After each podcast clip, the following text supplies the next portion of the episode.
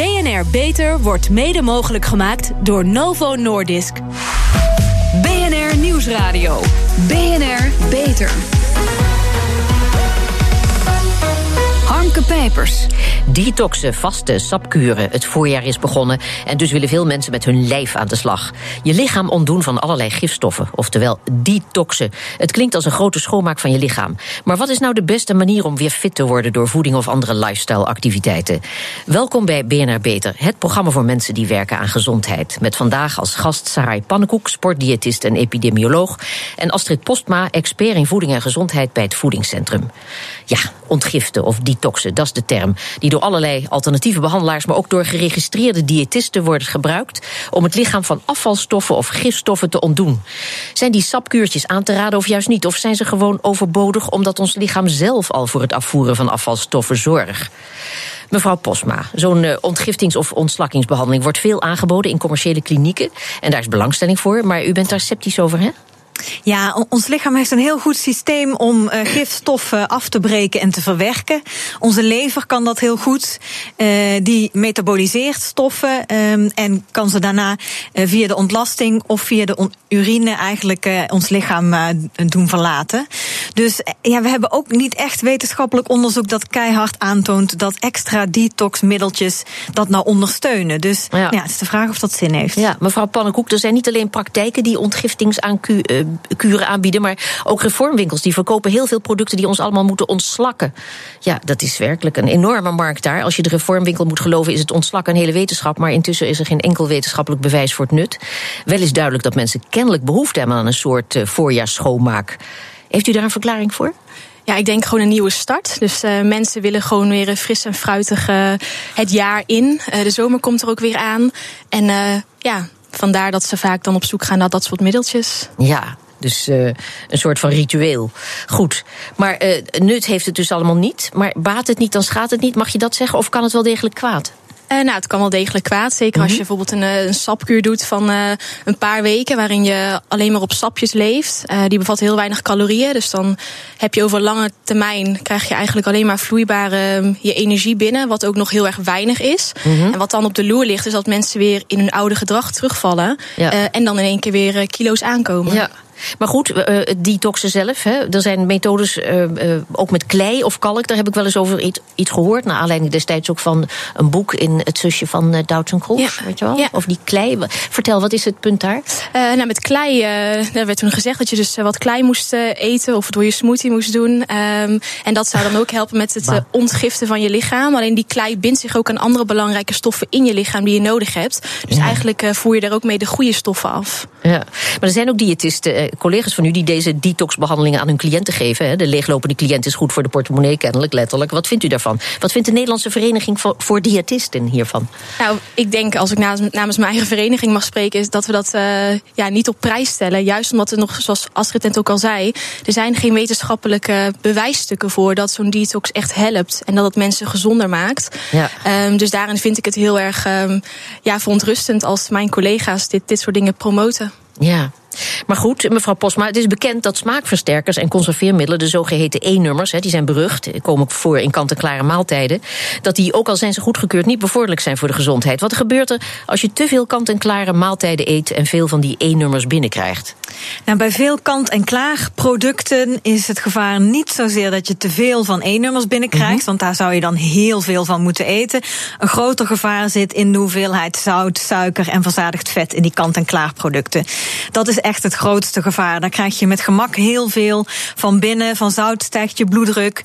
Uh, suiker is, nou ja, dat zit alleen maar lege calorieën. Nou, we ja. hebben genoeg energie. Dus daar schuilt een groter gevaar in dan in E-nummers op zich. Ook van ja. de zoetstoffen die zijn getest. Voordat je bij een hoeveelheid komt die mogelijk nadelige gevolgen heeft, moet je, nou ja, iets van 20 flessen ja. cola light drinken. Maar dus, dan nog iets anders. Hè? Bestrijdingsmiddelen, dat weten we. Die, uh, uh, dat bouwt zich op. Hè? Komt zelfs in, in, in het vlees van pinguïns voor. Omdat ze bepaalde vissen eten waar die spullen weer in zitten. Ik bedoel, het is een, een enorme keten. Die opstapeling aan dioxines vooral en, en PCB's. Ehm, is, is, ja, daar kun je niks tegen doen, hè? Dan Nou, helpt je- detox ook niet. Ja, als consument kunt doen is eh, variëren. Want met variatie doe je eigenlijk aan risicospreiding. Ja. Eh, tegelijkertijd is het heel belangrijk dat we natuurlijk eh, hier tegen worden beschermd. Dat doet onze overheid ook. Stelt daar normen voor op. Dioxine is denk ik een heel goed voorbeeld waarin de afgelopen 30 jaar de hoeveelheid daarvan echt drastisch is teruggebracht in het milieu. En daardoor ook met wat wij binnen kunnen krijgen via vis of via vlees of melk. Ehm, dus daar moeten we tegen beschermd worden. Nou ja, en aan de andere kant als consument, als je dus maar varieert tussen groenten, tussen vlees, tussen vis, eh, spreid je die kansen een beetje en is de kans dus lager dat je nou ja, allerlei eh, dioxines of bestrijdingsmiddelen binnenkrijgt. Ja, maar goed, het gevoel wat mensen hebben van eh, er is zoveel in de omgeving wat ons bedreigt, dat is natuurlijk ook zo. Dat jaagt dat gevoel van we moeten ons lichaam ontgiften misschien wel aan, hè? Ja, alhoewel het wel een beetje, nou ja, eh, eh, eh, je kunt het ook zo bekijken als ik nou zoveel mogelijk doe om zo weinig mogelijk binnen te krijgen. Nou, Misschien doe je het dan al heel erg goed en hoef je niet. En als je al let op variatie en gezond en veel groente en weinig vlees, hoef je dan misschien niet daarbovenop nog iets extra's te doen. Maar ik begrijp het wel. Als je grote interesse hebt in gezondheid, wil je daar veel voor doen. Ja. En ja, als er een aanlokkelijke boodschap komt van dit helpt je lichaam en het klinkt ook nog geloofwaardig, ja, dan kan ik me voorstellen dat mensen denken, ach ja, ik doe het maar, eh, wie weet helpt het me. Ja, en kennelijk is er toch behoefte in het voorjaar aan een soort van ritueel. Mensen willen ook afslanken, hè? dat is Ja. ook vaak een, een motivator. Mensen denken, oh, ik moet straks weer mijn rokje aan, mijn Ja, korte 1 mouwtjes. januari is niet gelukt, dan maar in het voorjaar. Ja, precies. Zeg, eh, die darmspoelingen die zijn dus niet aan te raden. Maar ik heb ooit wel gefascineerd gekeken naar een Brits programma. Dat is alweer enige tijd geleden. Daarin werden hele families die leefden op eh, pizza's en kadetjes. eh, wit brood in ieder geval. Die werden aangepakt om eh, af te vallen. Ze kregen ook zo'n slang in hun achterste. eh, Een doorzichtige slang. En dan zag je dus van alles voorbij zwemmen. Het was fascinerend. Ja. Dus dan zou je toch denken, wat er toch allemaal voorbij kwam, zeg. Zelfs slakken kwamen voorbij, hele kleintjes dan wel. En dan denk ik, ja, spoel dat maar weg. Ik bedoel, ik zou bijna denken, doe dan maar zo'n darmspoeling. Ja, nou ja, het is inderdaad misschien heel goed om eens te laten zien eh, hoe het er nou uitziet als je darminhoud niet goed uitziet en hoe het eruit zou moeten zien als het Ja, wel dat goed het uitziet. Eh, met al gelukt, water hoor. spoel je vooral je darmflora weg en je hebt die darmflora nodig Ja. voor het afbreken van de laatste restjes van je voeding. Ehm, dus ja, zo'n zo'n darmspoeling dat heeft in de meeste gevallen geen zin, tenzij het natuurlijk door je arts wordt voorgeschreven bij jouw specifieke medische situatie. Ja, daar Want zijn wel voorbeelden voor. van. Ja, Ja, dat ja. dat echt kan Waar moet ik dan aan ondersteunen. Eh, nou, volgens mij bij eh, de ziekte van Crohn bijvoorbeeld, dat Ja. soort chronische darmontstekingen, kan het helpen om eh, nou, ja, het milieu in de darm even wat gunstiger te beïnvloeden met een nou, ja, hele specifieke klisma dan. Ja. Zeg maar, bij zo'n darmspoeling in zo'n instituut... dan kun je ook via een venstertje, heb ik gezien op internet... in zo'n kastje, een soort gasmeterachtig kastje met zo'n venstertje... en dan zie je dus ook wat er allemaal voorbij zwemt. Is dat een van de aantrekkelijkheden van eh, dit gebeuren? Nou, ik zou niet weten waarom Nee, iemand dat wil heeft dat zien zelf nooit eigenlijk. Gelukkig zitten we nu op de radio, dus Ja. er is nog geen beeld bij. Nee. Oké, nou, we gaan zo verder praten. Verslaggever Thomas Schuurman was ook wat gestrest en deed mee met een yogasessie van Yoga Unity. Een bedrijf dat mindfulness sessies aanbiedt aan werknemers. Dat is ook een manier. Daar gaan we naar luisteren. Als je hakken aan hebt, is het natuurlijk toch verstandig om je schoenen even, even uit te doen. Jan van der Maagdenberg van eh, Yoga Unity. Waar zijn de matjes eigenlijk? Eh, die zijn er niet, zoals je ziet. Het is ook geen lege ruimte. Eh, we zitten hier binnen een bedrijf in een vergaderruimte. En eh, nou ja, je ziet hier een grote tafel staan met eh, allemaal stoelen rond de tafel. Ja. En hier is ook waar we de yoga doen. Succes. Dankjewel. Ik ga jullie nu vragen om de ogen te sluiten. Als je dat niet prettig vindt, mag je ook schuin over tafel heen blijven kijken. Eh, en probeer de concentratie gewoon bij jezelf te houden. Dus kijk niet te veel naar mij en luister gewoon naar mijn stem. Ik zal niet de hele Je mag tijd mijn even een beetje storen. Helpt ik dit? natuurlijk ook naar jullie kijk. Ja, ja. Het is gewoon, eh, je voelt je echt, als, vooral als je overgeeft, dan merk je verandering. Ongelooflijk. Ik ben nog steeds wakker, gelukkig. Ja, zeker. Helemaal zin. Helemaal zen. Ja, heeft het zin? Ja, wel. Ja. Ook andere manieren nog eens aan gedacht om jezelf te reinigen, detoxen bijvoorbeeld? Nee, dat, eh, dat zal misschien hierna komen. Nee, ik, ik rook zwaar. Dus. Komt er heel wat uit. Houd de ogen nog even gesloten, breng de handen voor je. Ga van de handpalmen meteen in elkaar aan. Dat je voelt dat er warmte ontstaat. Dus dan, dan plaats je de handpalmen over je ogen. Voel hoe de warmte je ogen binnenstroomt. Geef de ogen rust nog één keer. Ja, Jan, we hebben net een half uurtje yoga achter de rug. Ik heb een kwartiertje meegedaan. Uh, dat heb je ongetwijfeld eh, gezien. Zag je er gespannen uit of uh, viel het mee? Ja, je ging er gespannen in, maar je kwam er ontspannen uit. uh, yoga is ontspannend. Mensen doen het omdat we het allemaal veel te druk hebben... of menen dat we het druk hebben, hoe je wil. is dit ontspanning of is dit een oplossing van dat probleem? Beide, denk ik. Yoga werkt ontspannend, omdat je de aandacht naar binnen brengt.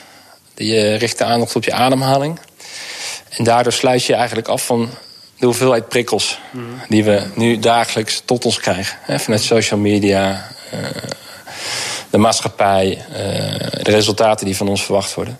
Als we nou allemaal een half uurtje eerder naar bed gaan... en een glaasje minder drinken, twee afspraken in de week minder doen... Uh, één uur per dag minder op de telefoon zitten, dan zijn we er al. Ja, maar yoga... We hebben jou niet meer nodig, sorry. Nou ja, weet je, dat zou, ik snap deze vraag. Dat zou ik zo kunnen denken. Ik denk dat mensen van, van nature lui zijn. Dus we hebben een bepaald systeem nodig, een trainingssysteem, wat yoga is. Uh, om ons gezond te houden en ons gezond te maken. Detoxen, is dat uh, de oplossing? Ik denk dat detox sowieso een goede oplossing is om je lichaam uh, weer gezonder te maken. Maar yoga is ook eigenlijk een soort detox. Loslaten wat je niet meer nodig hebt. Spanning, mooiheid, drukte in je hoofd klemmende gedachten. Ja, drukt in je hoofd. U hoorde BNR-verslaggever Thomas Schuurman in gesprek met Jan van Maagdenberg, medeoprichter van Yoga Unity. Onze studiogasten zijn geen voorstander van detoxbehandelingen, dat is duidelijk. Maar wat helpt wel als je je niet fit en vitaal voelt? Hoort u meer over na de reclame. BNR Nieuwsradio. BNR Beter. Na een winter met een griepgolf, weinig zon en veel binnenzitten, zoeken we manieren om fitter het voorjaar in te gaan. Wat kun je doen om je zonder darmspoelingen of sapkuurtjes weer vitaler te gaan voelen? Hierover praat ik verder met mijn gasten Sarai Pannenkoek, sportdiëtist en epidemioloog, en Astrid Postma, expert in voeding en gezondheid bij het Voedingscentrum. Ja, mevrouw Postma, je lichaam ontdoen van gifstoffen, dat doet het lichaam zelf al, dat weten we. Uh, maar hoe kunnen we dit proces bevorderen? Is dat misschien raadzaam om dat te doen? Meer biologische producten eten, minder voedsel met kunstmatige toevoeging? Vertelt u maar. Nou ja, wat je kunt doen is je lichaam in ieder geval niet meer belasten dan nodig. En eh, met name misschien je lever, die het grootste orgaan is, die eigenlijk alle ontgifting in je lichaam doet. En we weten dat alcohol, uh, nou ja, je, le je lever wel belast. En uh, om alcohol af te breken moet je lever hard werken. Ja. kan er ook aan slijtage onderhevig door worden. Dus dat is iets, nou ja, dat is heel makkelijk, denk ik, toch om te minderen en daarmee je lever te ontzien. We weten ook dat ernstig overgewicht bijvoorbeeld kan zorgen voor leververvetting. Ja. Um, en nou ja, als je lever dan niet meer zijn werk kan doen, kun je daar ook klachten van krijgen, omdat die, dat ontgiftingsproces niet meer goed plaatsvindt. Dus he, op gewicht blijven, niet te veel alcohol. Uh, zoals ik al zei, ja, variatie in je voeding. Um, dat zijn denk ik dingen die het allerbelangrijkste zijn om te voorkomen ja. dat je giftige stoffen binnenkrijgt. En dus ook soms opletten met kruidenpreparaten of theeën of kleien. Uh, want daar kunnen verontreinigingen in zitten. Ja. Uh, zeker als ze van he, buiten Europa komen. Ja, ik weet zo'n verhaal van een vrouw die uh, uh, dronk al maar kruidenthee uit China. Dat bleek vol lood, mening te zitten. Ja, dat ja. is heel dramatisch geëindigd. Goed, de World Health Organization uh, wil het suikergebruik, ja, daar doen we ook uh, veel aan, hè, terugbrengen naar 25 gram per dag voor een volwassene. Wat doet te veel suiker met je lichaam? Nou ja, het is met name een, een grote caloriebron vaak waar geen voedingsstoffen in zitten. En te veel calorieën is een probleem in onze huidige ja. maatschappij. We kunnen heel makkelijk veel meer eten dan uh, we eigenlijk verbranden. En we zien met name voor suikerhoudende dranken uh, dat hoe, als je daar veel van drinkt, er een verhoogd risico bestaat op diabetes type 2. Ja. En daarnaast zit suiker natuurlijk ook veel in producten die je ook verder nergens voor nodig hebt. Hè. Koekjes, taart, uh, et cetera. En die passen natuurlijk in met mate bij. Maar als je daarop wil letten, dan moet dat niet zo'n grote hoeveelheid zijn. Ja, um, we hadden het ook al even, u noemde dat al eventjes, uh, de, de darmflora. Hè? Want het inzicht dat darmen veel meer zijn dan uh, een afvoersysteem dat je af en toe maar eens even grondig en hardhandig moet reinigen. Uh, dat is nog niet zo oud. Maar antibiotica doen je darmstelsel en vooral die darmflora geen goed. Artsen geven hier doorgaans geen advies bij. En is dat iets wat eigenlijk wel zou moeten? Ja, ik denk dat dat wel belangrijk is om mensen daarop te wijzen. Dat uh, het belangrijk is om na die antibiotica-kuur uh, het tegen mensen te zeggen: je moet je voeding een beetje aanpassen. Misschien wel net even wat gezonder gaan eten dan normaal. Om uh, die darmflora, die goede bacteriën, een ja. goede voedingsbodem te geven. Maar misschien kan Sarai even wat praktische tips geven met haar. Die, en je bent diëtist over wat mm -hmm. dan specifiek zo'n zo'n arts dan tips kan geven. Ja, ja, um, nou in ieder geval voeding rijk aan groenten. Ja. We weten dat de gemiddelde Nederlander sowieso te weinig groenten eet. Ja, dramatisch hè? Um, ja, het minimum ligt op uh, 250 gram per dag. Ja. 200 gram, maar 250 gram dat is een minimum. Het mag zelfs nog meer. Dus ik denk dat daar een hele mooie kans in zit voor iedereen uh, die zijn, uh, ja, zijn, zijn lichaam uh, gezonder wil maken en ook zijn darmflora wil verbeteren. Dus voldoende groenten, uh, wat fruit, twee stuks per dag, wat pulvruchten. Er zitten mm -hmm. ook, uh, zoals bonen, kikkererwten, er zitten ook heel veel vezels in. Ja. En als je daaraan kan werken en dagelijks dat, vooral dat gedrag onder de loep neemt, dan kun je dus ja, je darmflora verbeteren. Met, ja. uh, met zowel de vezels als uh, alle vitamines. Want die zijn erg nodig voor je afweer, die darmflora. Ja, zeker. Ja, ja. Er is inmiddels wel een hele nieuwe markt ook weer ontstaan. Zoals er voortdurend markten ontstaan. Van uh, in dit geval probiotica. is dat toch raadzaam als je heel erg toegetakeld bent door de antibiotica. om dan zo'n kuur te slikken? Ja, daar is de wetenschap nog niet heel erg over uit. Hm. Sommige wetenschappers zeggen ja, dat is wel heel belangrijk, een probioticum. Maar je hebt zoveel verschillende soorten ja. probiotica. Um, dat het heel moeilijk is te onderzoeken wat nou precies bij iemand doet in zo'n onderzoeksgroep. Ja, en wat, en wat bij je past, hè? welke stam, ja, dat is heel stam, individueel bepaald. Ja, dat is individueel bepaald. Dus ook een beetje waar kom je vandaan. Um, dus maar is het dan giet er zo'n yoghurtje in? En als het niet werkt, dan een ander yoghurtje met een ander? Ja, de voorkeur zou dan eerder nog gaan naar uh, capsules. Oh, omdat die dan waarschijnlijk wat beter in de darm aankomen. Maar dan nog, daar zijn niet heel veel er wordt wel veel onderzoek naar gedaan, maar de wetenschap staat nog niet eenduidig over. Ja. Zeg, uh, ver, vermoeidheid uh, kan heel veel oorzaken hebben. Niet alleen fysieke, maar ook psychische oorzaken. Hè. Veel mensen grijpen dan naar vitamines en voedingssupplementen. Ook dat is een oorverdovend commercieel succes. Wat, wat raadt u mensen aan? Um, ja, het liefst zo weinig mogelijk. Mm -hmm. um, als je gaat kijken naar uh, wat je, ja, je, basisvoeding, en zoals uh, als het ook al zegt, als je varieert, voldoende eet, dan zou je in principe alles binnen moeten krijgen. En wat ik heel belangrijk vind, is als mensen willen suppleren, dat ze dat altijd in overleg doen. Uh, met de arts, met ja. hun eigen uh, dokter. En dan het liefst ook op basis van labwaarden. Dus dat ze hun bloed laten prikken. Ja. En op basis daarvan kunnen zien: oh, dit is misschien een mindere goede status. Ik moet wat bijvoorbeeld vitamine D suppleren. Want dat is het meest voorkomende gebrek. Bijvoorbeeld. Ja, ja precies. Bijvoorbeeld. En dat kun je alleen in het bloed goed aantonen. Ja, ja. En er zijn ook bepaalde vitamine, om maar even weer dat liedje te zingen, die, waarvan je te veel kunt slikken. Het bekende verhaal van Sven Kramer. Te veel vitamine B6 was B6, dat, hè? Ja. ja, B6 is dus een vitamine dat als je die binnenkrijgt door middel van een multivitamine of gericht B6 suppleren dat die uh, opgeslagen wordt in de spieren. Ja. En dan kan het dus toxisch worden. Waardoor je dus uh, verschillende uh, ja, symptomen kan krijgen. En dat is minder prettig. Ja.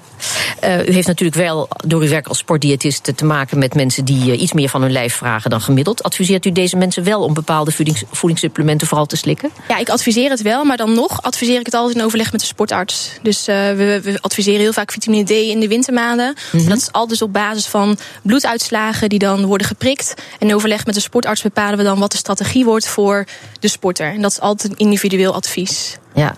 Tot slot, mevrouw Posma, wat doet u zelf om fit te blijven? Nou ja, regelmatig naar buiten bewegen en natuurlijk gezond uh, eten. En, uh, en groente en fruit eten ook verspreid over de dag. En met dat groente eten merk ik echt dat mensen denken: oh, moet ik dat allemaal s'avonds? Nee, ook bij de lunch, ook ja. tussendoor.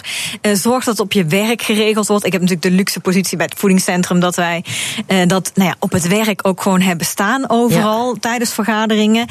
De, ik denk dat dat belangrijk is dat daar voor iedereen eigenlijk winst te behalen ja, valt. Zeg, en is het voorjaar een, een, een wat u betreft een tijd van speciale aandacht hiervoor? Nou, in, in het licht van uh, voorjaar schoonmaak en we gaan weer met frisse oh, moed toch. in de ja. zomertijd beginnen, kan dat een hele mooie aanleiding zijn. Ja. ja. En mevrouw Pannenkoek, u ook? Wat doet u? Uh, ja, ik doe, ik doe aan krachttraining. Uh, ja, ik sport. Ik eet ook heel gezond. ik eet dan plantaardig. Dus ik eet sowieso wat meer groenten, ook bij het ontbijt. en verspreid over de dag. Ik eet heel veel pulvruchten. Mm -hmm. um, en ik kom ook heel graag buiten. Ik doe yoga, mindfulness. Dus Goed wel van die kleine Dames, dingetjes. zet hem op. Het hele jaar door. Dank, Sarah Pannenkoek en Astrid Posma. Pioniers in de zorg. Onze zorgredactie speurt naar interessante medische innovaties... binnen en buiten de muren van de universiteit. Ja, waar werken ze aan en wat moeten wij hierover weten? Kelly Nijhoff, uh, dit keer een virtuele speeltuin voor kinderen. Ja, dat gaat over een uit de hand gelopen project... van twee masterstudenten van de TU Eindhoven. Ze hebben een virtuele speeltuin gebouwd... waar zieke kinderen die in isolatie moeten met elkaar kunnen spelen. Ja, en, en waarom zitten die kinderen dan in isolatie? Nou ja, het is niet altijd zo dat ze net als in zo'n IT-film in zo'n tentje zitten, mm-hmm. met niemand fysiek contact hebben. En vaak zijn er speciale voorschriften en maatregelen waardoor ze de kans op infectie en het verspreiden van bacteriën of virussen verkleinen. Ja. En wat die kinderen op zo'n moment dus niet kunnen, is spelen met andere leeftijdsgenootjes. Ja, het zijn dus ernstig zieke kinderen. Maar vertel, wat hebben die jonge studenten bedacht voor ze? Een virtual reality omgeving waarin ze als avatars kunnen spelen met andere kinderen die zich ook hebben aangemeld voor die game. En het is ook bekend dat de genezing en het welzijn van een kinderen het goed doet als zij afgeleid worden door bijvoorbeeld de Clidy Clowns. Maar hoe gaaf moet het wel niet zijn als jij als avatar met een vriendje kan spelen in een soort game uh, ja. of gewoon in de virtuele speeltuin van de glijbaan kan. Het Sparne ziekenhuis die ziet hier wat in, werken ze mee samen. Maar wat die bedenkers, uh, ze zijn dus op zoek naar mogelijkheden om dit idee voor veel meer kinderen mogelijk te maken. Ja, toen hebben wij dus onze passie voor virtuality gecombineerd met het probleem dat we zagen. En toen kwamen we er bij deze oplossing uit. En waar we nu heel erg naar op zoek zijn, mensen die dit, project willen steunen. En dat kan op heel veel verschillende manieren. Op een stukje development, of bijvoorbeeld uh, kleine financiering, een sponsoring. Um, en daarnaast inderdaad ook ziekenhuizen waar we dit concept kunnen testen. En te kijken wat, uh, hoe we het samen beter kunnen maken. Je hoorde een van de oprichters, Jason van Eunen van Playground VR. Zo heet het project. En als je nieuwsgierig bent hoe dat eruit ziet, ze zitten op Facebook, maar ook gewoon op playgroundvr.nl. Ja, fantastisch. Dankjewel, Kelly Nijhoff. Playground VR dus. En ik hoop dat heel veel mensen daar uh, werk van gaan maken. Tot zover deze uitzending van BNR Beter. Op bnr.nl slash beter is deze uitzending terug te luisteren. We zijn ook op Twitter te vinden onder BNR Lifestyle. Dus heeft u tips voor ons, laat het ons vooral weten. Ik ben Harmke Pijpers. Graag tot een volgend spreekuur. BNR Beter wordt mede mogelijk gemaakt door Novo Nordisk.